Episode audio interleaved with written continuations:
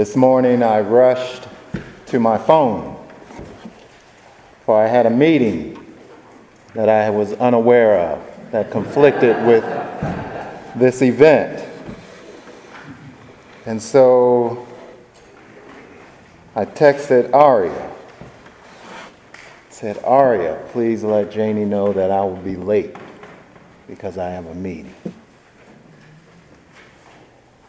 I went and dropped off my daughter.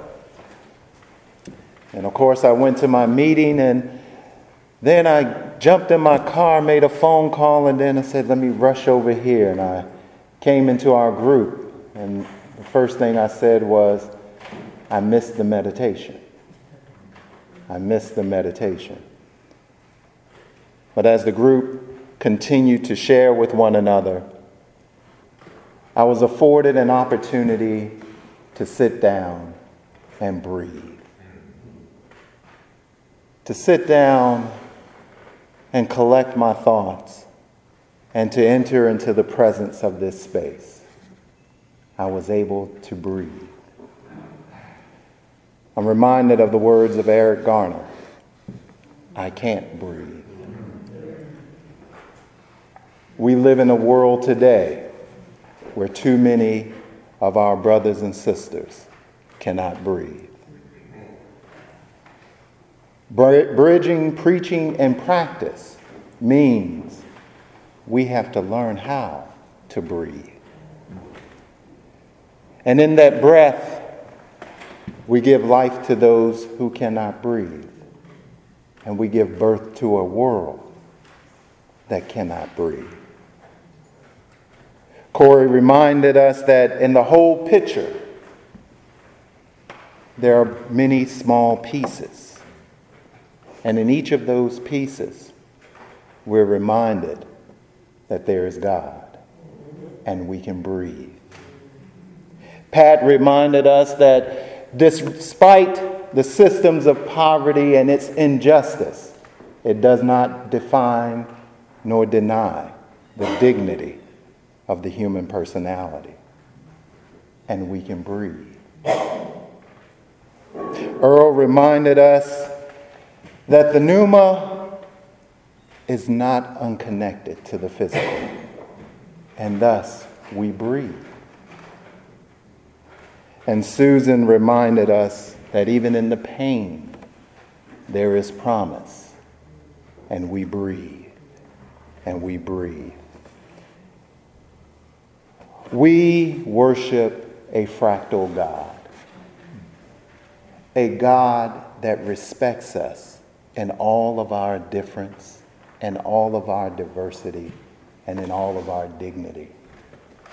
And thus, our God has provided us with a big picture a big picture of possibility, a big picture of plenitude, and a big picture of promise. But God also reminds us that the big picture is not the whole, the whole is the parts. Each and every part. And through each and every part and each and every one of us, we breathe. For to preach, to proclaim the gospel, is not to connect words with empty phrases. It is not to have uh, strong rhetorical gestures, but it is to live a life dedicated to the kingdom, and it is to breathe. Thus, today, we come to the real question How shall we breathe once we leave this place and embody the kingdom? Today we have an opportunity to breathe. And in that breath, we give life. And in that life, we give hope. And in that hope, we build the kingdom. I'm reminded of the 133rd Psalm how good and how pleasant it is when brothers and sisters dwell together in unity. It is like the precious ointment upon the head that flows down upon the beard, even Aaron's beard, that flows through the cloaks of his garment. It is like the dew of Hermon that descended upon the mountains of Zion, for there the Lord proclaimed even life forevermore. In that psalm, we're reminded that we must breathe if we want to understand the fragrant beauty of the oil that anoints Aaron. And of course, when we think of the dew that descended upon the mountains of Zion, it is but God's breath and a convection that allows the heating of the day to then turn into the dew of the late night and early morning to allow us to refresh. God breathes so that we can breathe. And when we hear, I can't breathe, we know that with every breath we have, we have a responsibility and an obligation to make this world a breathable world. That is our hope. That is our prayer. That is what draws us here. And in the rush of this morning, in the scurrying about of getting my daughter to school and attending meetings and making, making phone calls, I was gifted with an opportunity an opportunity to sit together in community and to breathe. And in that breath, I can proclaim and I can preach that gospel, but only if I breathe. Let us pray.